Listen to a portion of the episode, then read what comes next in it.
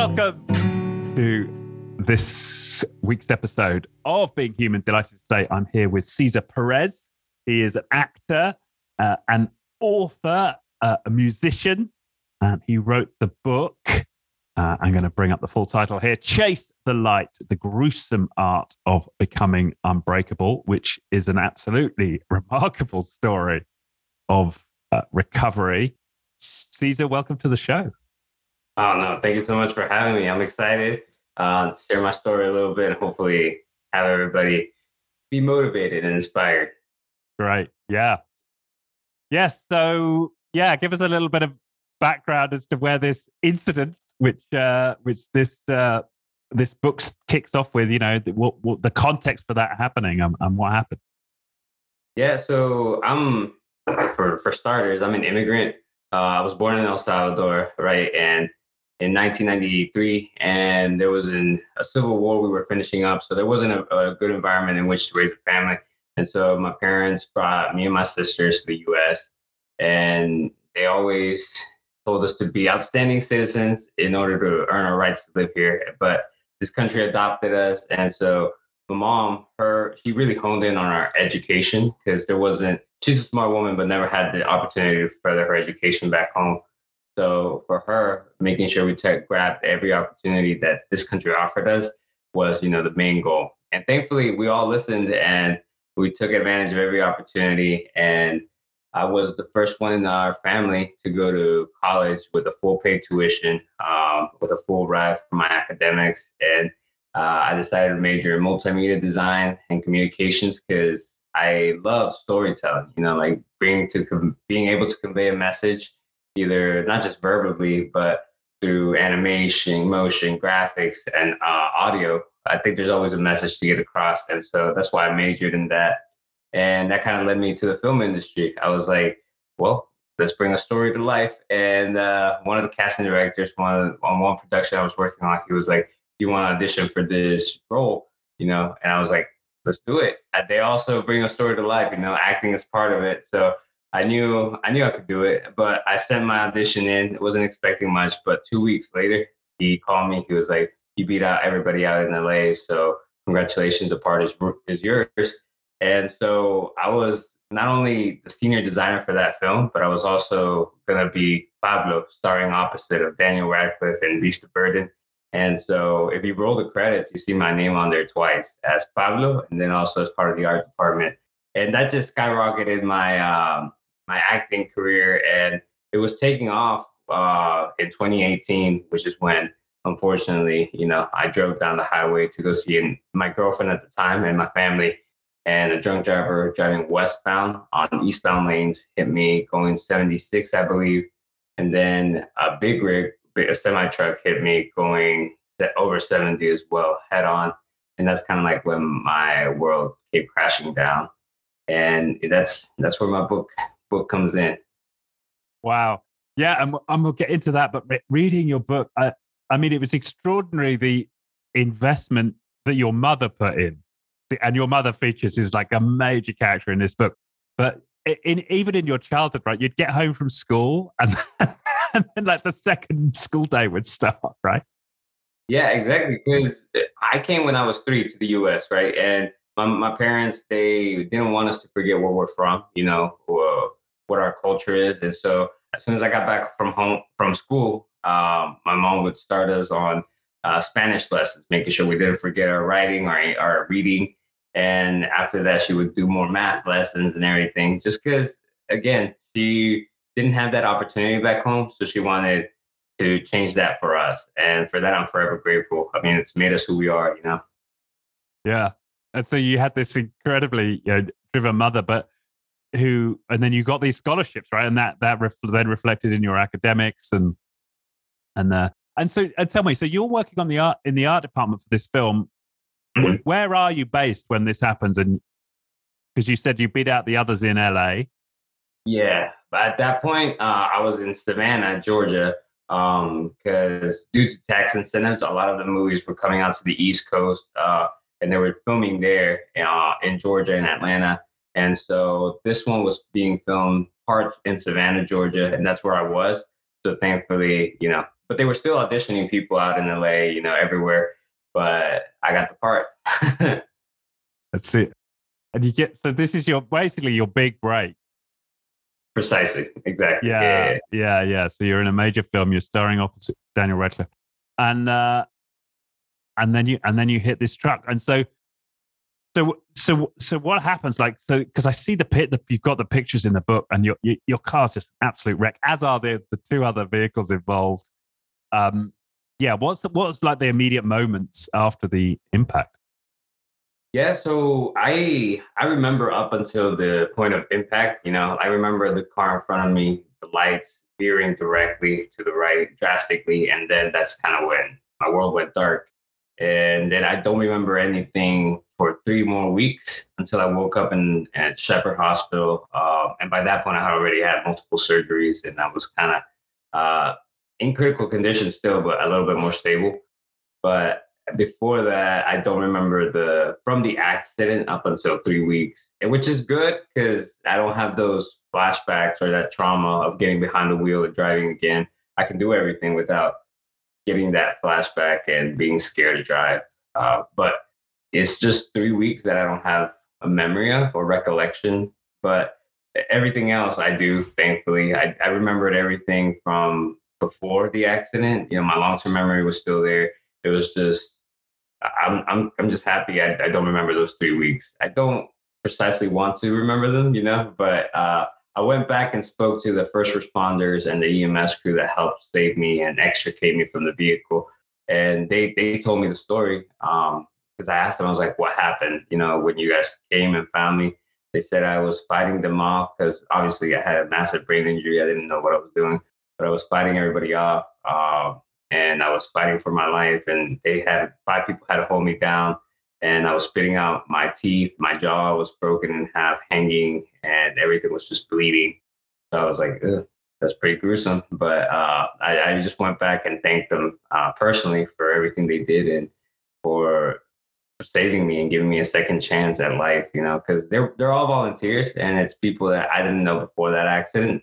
Uh, but I told them, you know, they're my family now, something connected us and they can count on me for anything. Wow. Yeah. Uh, so they're all volunteers. I didn't realize. So they're not professional. Well, some of them paid, are like like the EMS crew. EMS crew is, and but like the fire department, like the firefighters and everybody, those were all like volunteers, you know. Oh wow. Okay. Yeah, I think it, I don't think we really have that system in the UK anymore. Everybody's yeah, all of the firefighters be uh, paid. Um, but you, you, um, so so they, so they, you're fighting, and they get you out, and then, but then I understand you went into a coma. Is that right? At some point, that happened. Yeah. Um. It, it, after they extricated me and got me out, I coded on them a few times, which basically means my heart stopped beating. But they were able to bring me back. Um. And at the hospital, I went into a coma, and then I went into an induced coma because they had to operate quickly if they wanted to save my leg. And uh, just do everything on my face that had to be done because I was a bloody mess at that point. Right, right, and and so so of course you you wouldn't have recalled any of that. What what were the first moments of recollection as you're starting to emerge from the coma? I was at three different hospitals. Uh, obviously, where they stabilized me, then they airlifted me to Navicent Health in Macon, where they did a, a big surgery uh, and then from there, I went to Shepherd Center, which where I was supposed to start my recovery and my therapies. And that's where where I woke up that I remember that I can recall. I woke up at Shepherd Center, and immediately the first thing I I did I couldn't talk because my mouth was wired shut. Um, I had a trach tube and everything, but my friend brought me a whiteboard and he he told me to start writing. You know, if I have any questions or anything. My right arm was paralyzed, so I had to learn how to write with my left hand. So the first thing I recall writing down was, "How did I get here?" I, I my brain still didn't put all the pieces together. Didn't know what had happened until after, much later. Right, and and what was it that do you remember what brought you out? Was it your friend's voice? Like, what was the you, what was the first thing you recall coming out? The first thing I recall is seeing my mom standing over me, and right. that's you know that's the first phase I remember, and then um, but after that, I started kind of getting back some of my memories and I started asking about my girlfriend because I was going down to see her. So after I realized that's where I was heading, it the brain injury just caused kind of like a scratch disc in my head. Like I kept replaying that memory, and that's that's what I was living. You know that I was going down to see her. So all I kept asking after that was like, "Where's my girlfriend? Where's my girlfriend? You know, is she okay? Whatever." Right, right. So once you figured out you were what what had happened, and yeah, yeah. you're in a hospital, then then then that's the next thought that came. And so, and how long were you in? Were you in this state with in in the first hospital in Shepherd? Uh, I was at Shepherd for almost three months, uh, in just trying to get movement in my leg, and then also having all these other procedures being performed. Because, um, like I said, I had a trach tube, I had a feeding tube, because I couldn't talk, eat, do nothing. I couldn't breathe by myself, so it was just trying to get me to at least be able to breathe um, on my own, so they could remove the trach I mean the trach tube, and then just kind of progressively get better with all my my physical therapy, my vocational therapy, um, every type of therapy you can imagine. I'm pretty sure I had. and and and what was you know what was your emotional state then when you first you came to your senses, as it were, and figured out what had happened? You know what what were you feeling emotionally?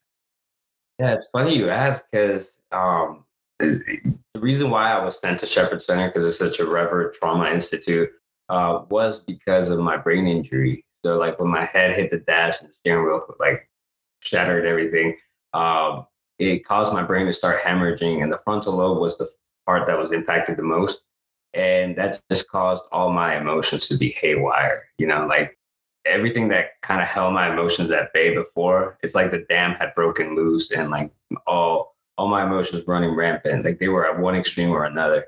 And I would just be angry or I would just be crying all day. Um, and when I was happy, very seldom, like my dad was the only one that would make me laugh.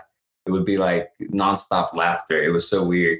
But um, it was just weird because I've always been in control of my emotions. I've always been, you know, I've never been an emotional person before. If I was angry or upset, I would go and work out, you know, or if I mm. was feeling emotional distress or whatever, I would sit down, play some music. But fast forward to 2018, I, I, didn't have any of those outlets. You know, my right arm was paralyzed. I couldn't talk. My mouth was wired shut. Um, I was uh, 35 pounds lighter just because I, I, I was like a little kid at that point, you know, and so I couldn't work out, could barely walk. So all the um, the outlets I used to have were no longer there for me. And I remember the first year, uh, I cried every day um, nonstop. It was like it would just happen. I, I, couldn't control it, and it just made me angrier. You know, like when you start crying and you're like, "Why am I crying?" It just makes you cry more. So um, that's that's how my emotions were for the vast majority of the first year. Right. And and then presumably, certainly at the beginning, you didn't have any way to ex- to express it, right? You, there's no, you can't yell, you can't write anything down. It's it's, yeah, that's in your, most of it in your head. It, that's what caused me even more frustration. Like it's like I, I can't let any of this out, you know, until mm-hmm. eventually mm-hmm. they unwired my mouth and I could start mumbling some things, which is why I would talk to my mom. She was like my psychologist, my therapist, my nurse, all in one. And she would get, you know, uh, she would be the one to get me out of there and kind of help me talk it out once I could. Right. And and yeah, your I mean, your family. It's just an extraordinary story of the way your family came together around you. Um, were they because they all moved to be basically with you, a constant visual? It seemed. Is that right? Yeah, they they left everything and they just came be by my side, be supportive. Um, which is why I consider them, you know, the strongest people. Just because I know I went through it all physically, right? But um, and I I say it in my book too. Like I, the one thing I haven't uh, gone through is seeing, you know, a loved one that's about to die, or you know, if he's passed away, and seeing your only son, because I'm the only mm. boy in the family, you know, um, seeing him on his deathbed is, I, I, I, don't know how you come back from that. I don't know how you. My mom kept it together, but uh, that's why I say they're they're my they're my role models, you know. yeah, I mean, it's it's it's amazing, you know, and how yeah, the strength and the sacrifice and yeah, yeah. And and, and they did. They it's not like that. The, the, they're a, a wealthy family, right? They they made enormous yeah. financial sacrifice. Yeah, they did. A, they did a lot just to you know uh, keep me where I was because I had I had accomplished so much in my life, and they didn't want me to go back. They didn't want me to keep regressing or feel like I had lost everything. So that was their main focus, making sure that I I kind of maintained that slight sliver of hope that things could get better. Right, right. And and when did you start to like form I guess new expectations of how your life was going to be? Like what was the first I guess vision of, of the new life that formed for you? Uh for me it was after I it had to have been when I first saw my reflection in the mirror uh, at, at the hospital. I was almost about to get discharged, but I had never seen myself because uh, I couldn't wear glasses because my nose had just been, uh, I guess, reconstructed at that point, so I couldn't put anything on it. Mm. and my, I'm pretty blind as it is. Like I wear contacts, but uh, so I couldn't, I hadn't seen my reflection. My world was hazy. But once my, once I was able to wear my glasses, I, I saw my reflection in the mirror when I went to the restroom, and I immediately stopped because I, I didn't recognize the person, you know, that was looking back at me, and I was, I was confused, but I was also deeply saddened just because mm. the person mm. I saw was not who I was, and that's kind of the first moment where I ever thought about suicide. You know, like I I really didn't want life. This is how it was gonna be. You know, because I had been the best version of myself possible throughout my life, and the same question: Why me? Right? Like, why does this have to happen? I wasn't doing anything. I wasn't even having fun. I was literally driving down to go see uh, my girlfriend and my family, and you know, this individual abruptly comes into my life and just ruins it. You know, so I I didn't understand and my emotions were haywire. I was just like, I, I don't want it anymore. You know, I spent 24 years um, trying to get to where I am right now. Why do I have to start all over? You know, I say in my book, if life had a reset button, somehow I had pressed it because I was back. My mom had a newborn baby. You know, I couldn't go to the bathroom by myself. I couldn't tie my shoes. I couldn't do anything by myself. So the person I had become and the independent individual I was was like it was only a, a shadow, a memory of yesterday, you know. So it was pretty depressing. And like I said, that was the first time I ever thought about suicide. And I I broke down even worse the following morning because I, I realized I spent all night thinking about how how to go about it if I could, right? But I realized my right arm was paralyzed. I could barely move. My mom was holding my left my left hand day and night. So I was like, if I wanted to end it, I would have to ask for somebody's help. And that just kind of made me even more mm. depressed. I saw how low I had fallen. And my mom, she asked me why I was crying. And I, I spoke to her. I was like, I, I don't want this life.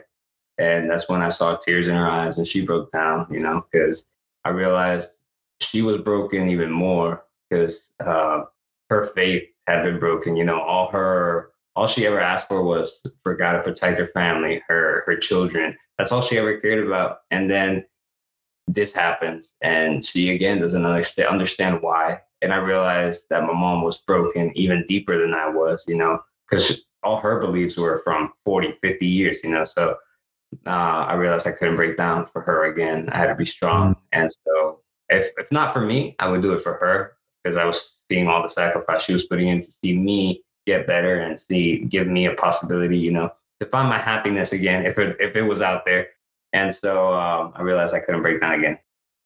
So that was the was that the first goal? Then how do I get back to being happy? Was that like wait what you set yourself for set as the as the bar?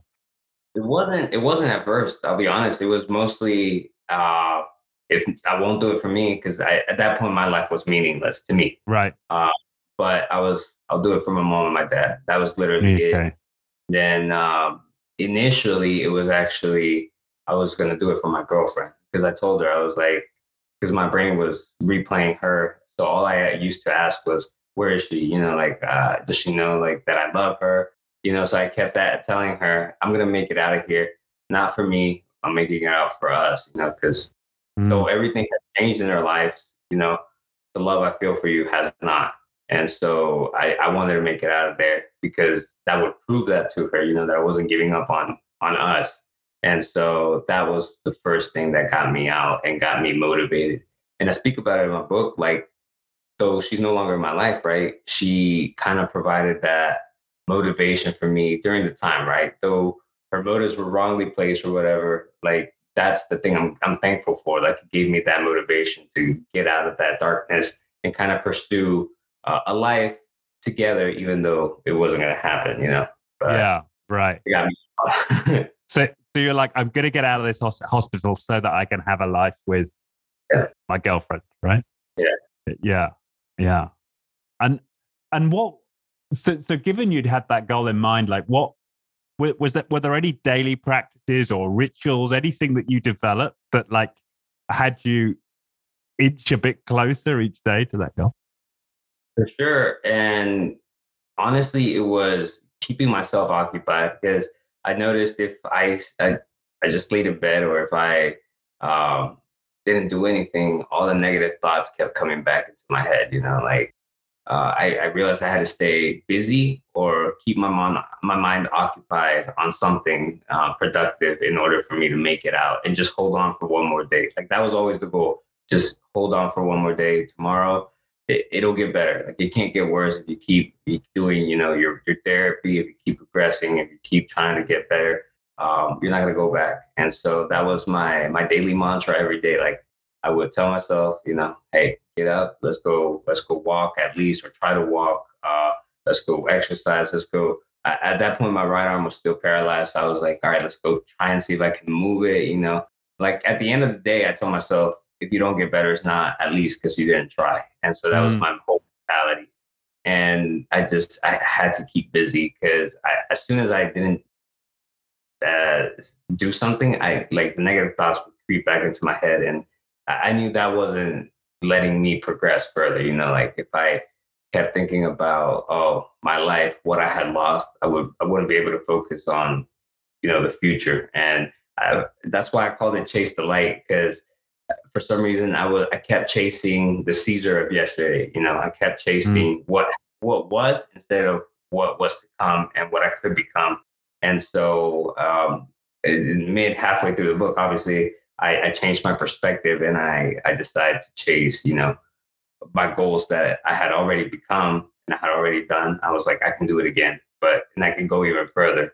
And so that was my daily mantra. It was just kind of like a daily ritual of reminding myself that's out of your it's your responsibility to get back to where you were. Um, and you can go even further. Like there's nothing that's uh, prohibiting you or you know holding you back. Um, at the time, obviously things were all physical, like blocks that I had. Like I could barely walk. My right arm was paralyzed, but every day I kept telling myself, "Try, just give it a go." You know, it, it can only get better. Right, right. And then that eventually evolved into not only could I get back, I can I can get beyond where I'd got to. Exactly, and that's that's kind of like my still mantra because I, I I saw how far it got me, not only my recovery, but um, I see if I applied that to every aspect of my life, um, it's I mean it's it's crazy how far you can go. And this like every morning I wake up at five, I go running three miles. You know, I'm still constantly pushing the envelope, not because I'm trying to get better, you know, not because um, I can't physically do it. It's just because I want to see how far I can push myself. You know, like there's there's the sky's the limit. You know, and so I always want to keep progressing, keep getting better. I don't ever want to lose that drive. Right. Right. Yeah. And so and so to continue the story, so eventually you get out of Shepherd, right? This is the the specialist trauma center. And where do you go next?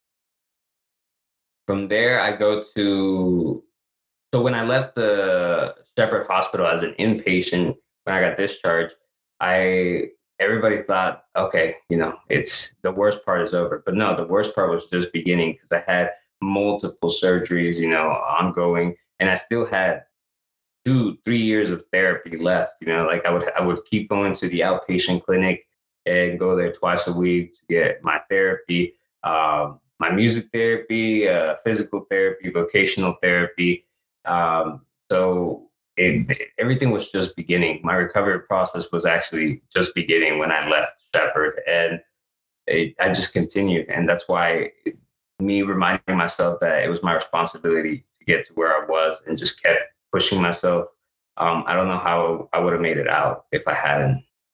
Right. And you and you move into an apartment close by, is that right? Yeah. So I had told uh, my uh, my girlfriend that she could move in with me once she finished college, and you know, she didn't have to pay for anything. Um, but I was hoping she would, you know, offer just because she knew I wasn't working, right? And she knew I had like what had happened. But I told her I was going to get a bigger apartment so she could have more room for her stuff. And obviously she agreed to it, but um, it wasn't financially viable for too long because I wasn't working and I, I still had multiple surgeries left, you know. And my mom, she was living with me because I could barely, I couldn't do anything by myself, you know. So it was, it was pretty, it was a pretty hard, hard moment for not just for me, but for my parents as well, you know because my dad was still living in Savannah. He would drive up four, four and a half hours every weekend to come see us because he had to go back to work eventually. Mm. Know? And so having my, my parents have never been separated for a long period of time, but this was like a year, a year and a half, you know, my dad leaving my mom for a week and coming back every weekend and seeing what had happened to me on that road, you know, we didn't want my dad mm. driving that long. Right and your mum's on the couch and you're yeah, and you're also living with your girlfriend. Exactly yeah. Because my mom was not she wasn't leaving my side. Uh, she was like no she left her home but my by my side is where she wanted to be. And so she she stayed on the couch for over a year and a half. Wow. And your sisters are also involved? Yeah my sister moved from the, uh, the city she was at teaching uh, after my accident. She moved to the apartment complex right next door to me, so she could be there for take me to my appointments. You know, be there for my mom if she needed her. Um, just be a, uh, be there for us. I mean, this is amazing. I just think that's such a yeah. I was moved several times to tears during the book. Just the the love your parents, well, your whole family show. I mean, it's it really yeah. is a, a extraordinary the family you have. Yeah, no, it's a it's a story about obviously my uh, my it's a memoir of my my life, right? Everything that happened, but it's it's a story about them. You know, like it, I wouldn't be here without them and the love they show me. So um, I think it's it's pretty amazing the family I have. Yeah, and so that was one one of your sisters moved close by, and then but another sister was still involved, although she had to move away eventually, right? Yeah, so she moved uh, after I got discharged from the hospital. She moved to San Diego, California, um, and that's where she, because her her boyfriend lived there at the time, and then once she moved, um, they had a baby, and she named him after me because they they obviously when they heard the news of my accident, nobody knew if I was going to make it, you know. So she didn't want to name him Cesar, right? Because she was like, I don't want, he was never going to replace you or anything, but she gave him a middle name, Antonio, um, you know, because she wanted my parents to have something, you know, like a new mm. light coming from the darkness. Mm. And so that's what Antonio is. And thankfully, I get to see him a lot because I travel over there all the time. So um, I, I couldn't be happier with my nephew. Right. Yeah. Yeah. And, and so, so you say your mother's with you for you know a year and a half. She's living in this apartment with you on the couch. You're going your outpatients, and then what? What? When? When did she reach the point where she felt she could move away? What? What triggered that? Uh, my mom. You said? Yeah, your mom. Yeah, because she she uh, she.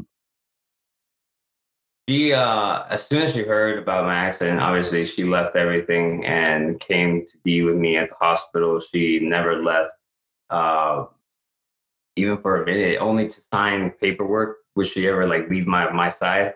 But she stayed with me um, all throughout my recovery, and she never left me because she knew my brain injury was still healing. So she wanted to be there for me should I need to talk it out. You know, she knew my girlfriend wasn't going to do it. And so she was kind of worried that, hey, what if I get emotional? Like, who's going to be there for me? Right.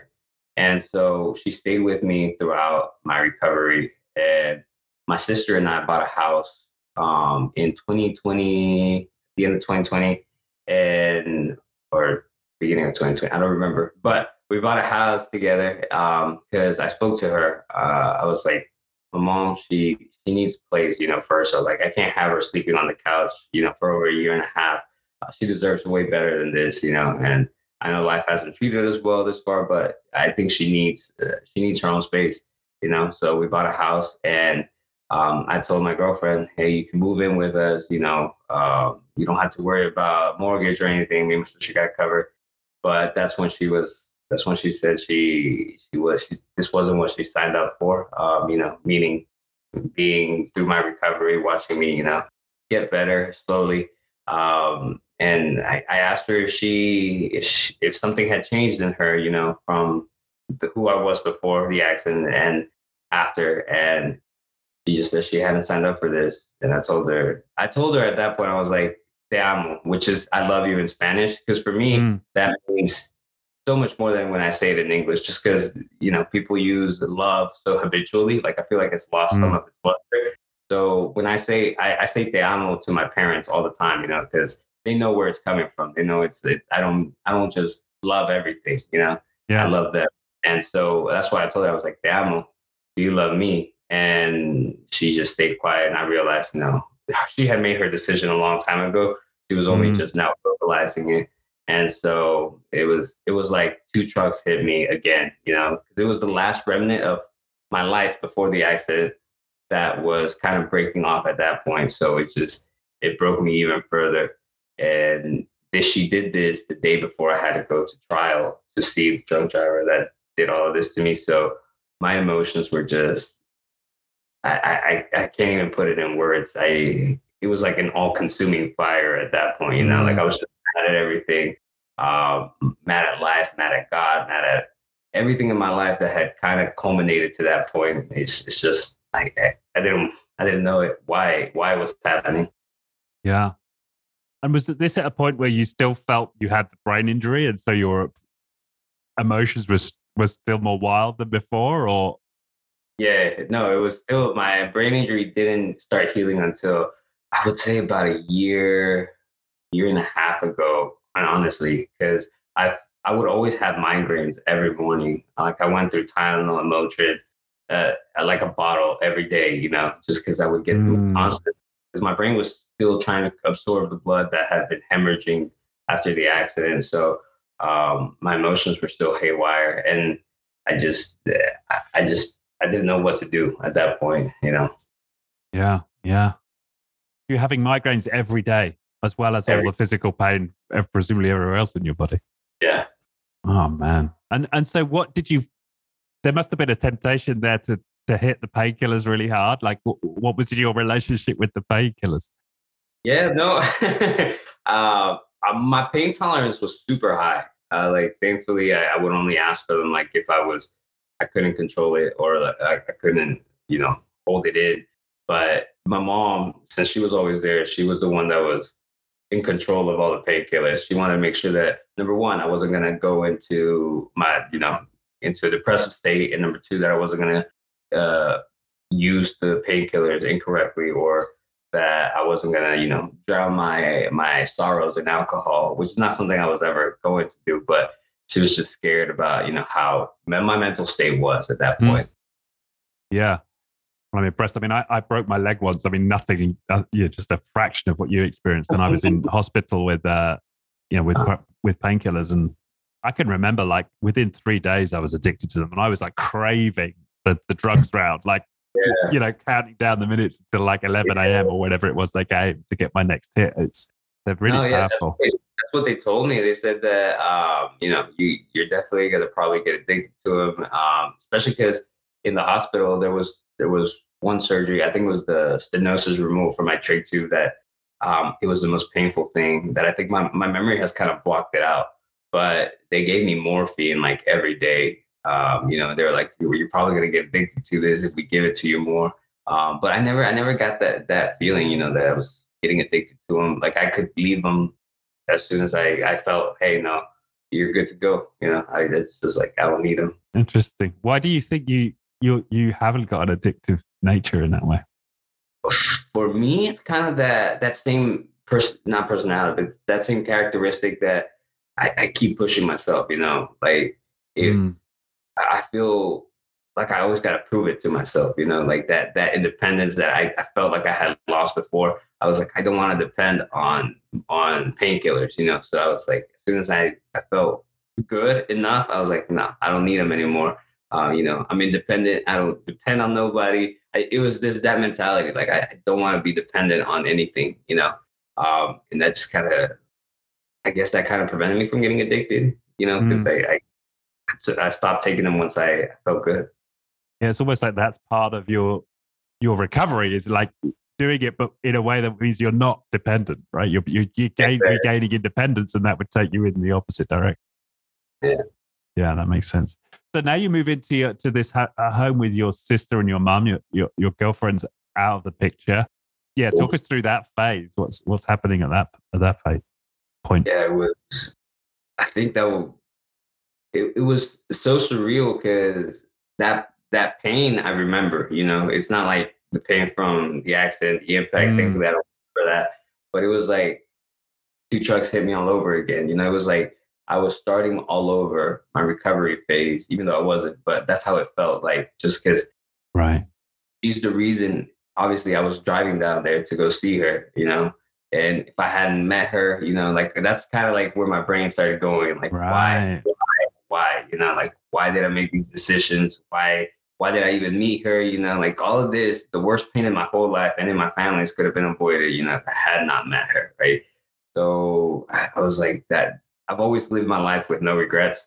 Uh, but out of everything, I felt regretful about that, you know. And so that pain and that depression, that depressive state, kind of just it, it down it dawned on me, you know, through the several months and eventually, one day, I, I sat down near a lake in, in New York, uh, and, tears just started crying. I mean, tears just started coming, and it was I saw my shadow in the or my reflection in the in the lake, and I just kind of spoke to myself, you know, try to make amends. Like I, I felt like I was two different people, you know, the Cesar before the accident, then the Cesar now, and uh, so I just kind of spoke to myself, and I apologized for myself to myself for all the pain I had put me through, you know, and just kind of try to make amends with myself and just promise myself to get better and to protect both of us, you know. and right. I know it sounds weird, right? But like yeah.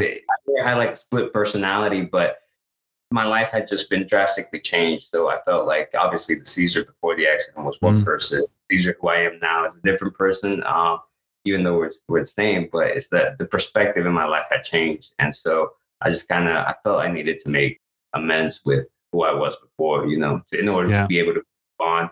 And so after that, I kind of found I felt lighter, and I felt I found a little piece that kind of propelled me to just continue getting better and leave everything behind that wasn't helping me to do that.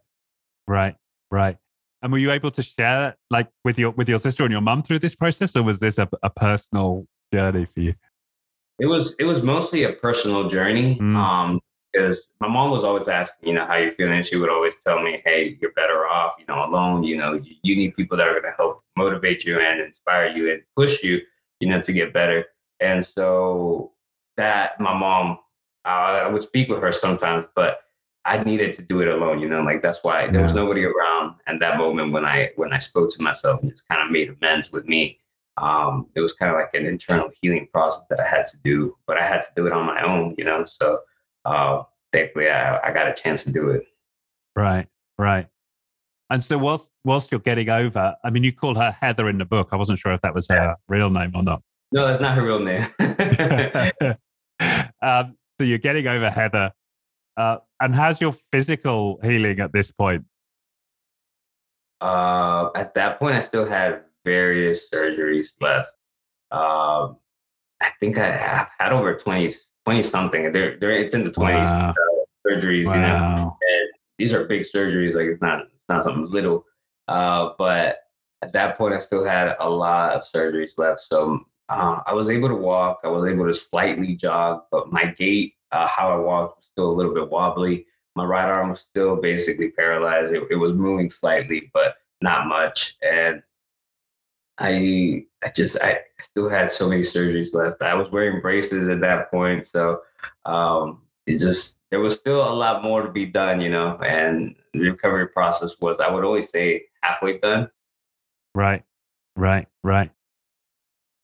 And and and the, and the con and the constant was like, I'm gonna.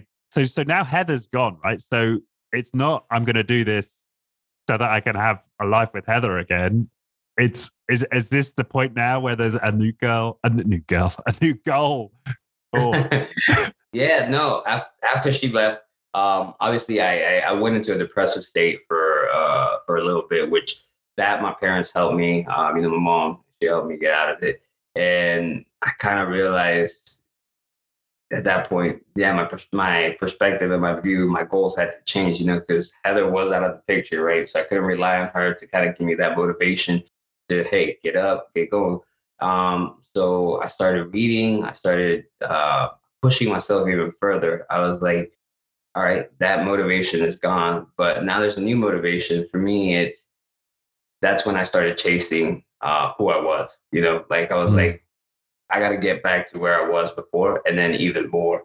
So uh, I started doing everything. I was like, if I couldn't move this weight, you know, when I was at the gym, if I couldn't move this weight yesterday, I'm going to move it tomorrow, you know? So uh, there was always that mentality of now I got to get better than where I was yesterday. Like that kind of became my goal. And my family, my family was, I, they they took priority after Heather left, right? Like mm. Heather had a picture, but now it was my family. So my family was number one. I was doing it for them, and you know, obviously for me to get better. Um, but I wanted to let them know that I wasn't going to give up. You know, just because she had left, I was going to do it for us because they had sacrificed so much, almost two years at that point, three years. Um, you know, to see me get better. So I I wasn't going to let all their sacrifice go to waste, and that that kind of became my motivation at that point. Yeah. Well, that's interesting. So that's a constant. So so you're at no point are you ever doing this just for you. No. and do you think that was a big part of why you were successful? Yeah, um, it wasn't until my brain injury started, like it was healed, that I, I kind of moved a little bit, and I saw my parents. Obviously, they were they they were smiling a little bit more, you know, like they were kind of more content with life. Um, I'm not saying they were at peace, but they they had definitely made amends with what happened. And when I saw that, hey, they're they're doing a lot better, I was like, now, now I can start doing everything for me. And that uh, was ah, like I think like like last year is when I started. Uh, I started chasing everything. My my book, I was I was hell bent on you know getting it out, making sure I progressed my story and helping others. Like I I really wanted to help others traverse their darkest moments, like I had. You know, thankfully I had my family there for me, but mm. for some maybe don't have that type of family, you know, I kind of wanted to be that that light that helps guide them. And so I started doing things for me and just focusing on on what I wanted to accomplish. You know, I told my mom and my dad, I was like, hey, uh, yeah, last year, last uh, last December, I told them, hey, we know we're together. Like this is what you guys worked for. You know, to see me get better. I'm finally where I am. Um, now it's my turn to find my happiness. You know, so it was it was kind of like my that uh, in December, I, I kind of like broke off, you know, from that perspective of, hey, I'm doing this yeah. for everybody else, not me, into, hey, now I got to focus on me and make sure I find my happiness, find my my uh, my happiness somewhere out there, you know. Yeah, yeah. So a big focus on on you, and it's still about helping others, as you say. Like, how how can people find find light in the in the darkness? And so, so that was last December, and we're now in September. What, where, where are you at with your physical recovery now? Um, physical recovery. I think I have like one or two more surgeries pending. Uh, but it, it's all like it's not medically necessary. Like it's all like uh, it would probably be cosmetic or categorized as cosmetic. Yeah. And uh, but no, I'm I'm running three miles every morning at five in the morning. You know, like I'm working out, I'm doing everything. I'm doing my music again. I'm back into my acting stuff with my agent. So everything's it's it's come back full circle, and that's that's basically what I had told myself I was gonna do. You know, I was I wow. said whatever was taken from me, I'm gonna get it back, and it was that mentality that that propelled me to move forward. And thankfully, I've I've accomplished it. You know. Yeah. Are you doing your crazy press ups? My press ups, yeah, every every day. yeah, you talk. I, I had a visual of these incredibly elaborate press ups that you were going yeah. for in in the gym. It was crazy. yeah, yeah, great. So that so what's the total time lapse now? Like, what, what? How many years is that, or how many years and months is that? January twelfth of two thousand eighteen. That would put us at what almost five five years in January, maybe. Right. Right. Yeah. Wow, that's a long time to keep the faith, right? To keep the hope alive. Yeah. Yeah. And I mean, it was broken several times for sure, for sure. But I think through it all, um, I finally made amends with life, God, my faith, everything. And, you know, that's why I stand on the other side of this mountain, un- unbreakable, you know, like I feel like mm. I've gone literally through hell. And now the little things before that would maybe sometimes bother me. I, t- I tend to see the good in, in everything nowadays, uh, and just try to try to be grateful more. You know, um, like just to mm-hmm. put in perspective, like before or things that used to bother or most of us, you know, when you go to the store and can't find a parking spot close to the entrance, you know, they, they people get upset. But for me, I'm like I, I purposefully park all the way in the back, you know, because I was like I was so close to not being able to walk. You know, now I'm just like let me enjoy this time. It's extra therapy, you know, let me enjoy yeah. this extra two, three minutes of walking to the store, you know. It's those little things we take for granted that I'm just I'm just so grateful for nowadays. So it's had more gratitude than you had before. Exactly. So that's interesting. So what what is different about the Cesar today and the Cesar pre-accident? Sounds like gratitude is one of them. What else? Yeah, I would say the biggest thing is patience. I think patience was, if anything, I came out of it with more, uh, would be patience, just because I, I wasn't the most patient person before. But again, I could do everything, you know, before. So it's like I had to learn to be patient and realize that everything doesn't work on my time, you know.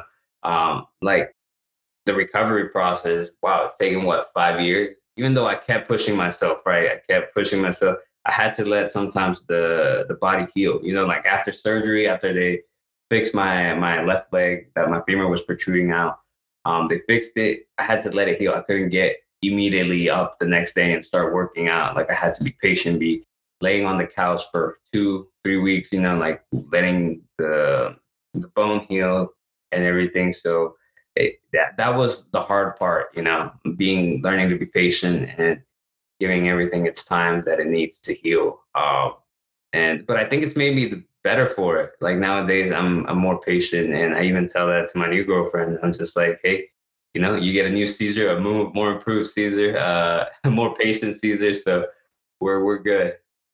Right. Yeah. Yeah.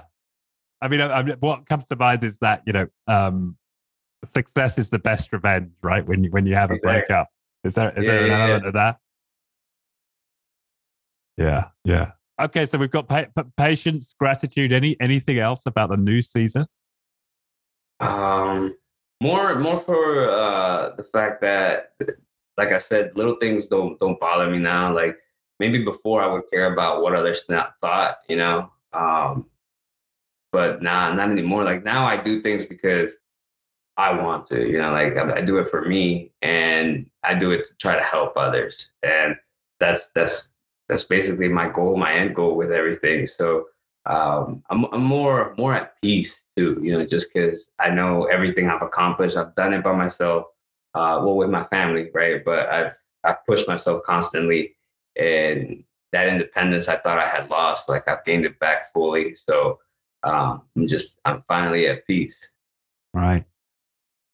And you, you mentioned God a couple of times in this conversation, and it comes up in the book. Uh, uh, did anything change spiritually for you? Uh, throughout the process, I, I realized, you know, once I rejected my faith, uh, once I was like just angry at God and everything, uh, once I, I kind of started progressing in my recovery and started healing more, um, I started healing internally too. And I realized that when I thought no solution would ever come you know that's that's when i realized hey i was never alone because a solution would come you know and that's that's kind of like the whole uh aspect of you know god's timing like it's different you know than all of than what we think right? So um i realized I, I, I was never alone through this whole process and i'm so grateful like i had the family I have, you know, the, the the support I've had through, you know, not just my coworkers, but all the people I know, like friends, family. Um, thankful that uh, that was put in my life, you know, in order for me to make it out of that darkness.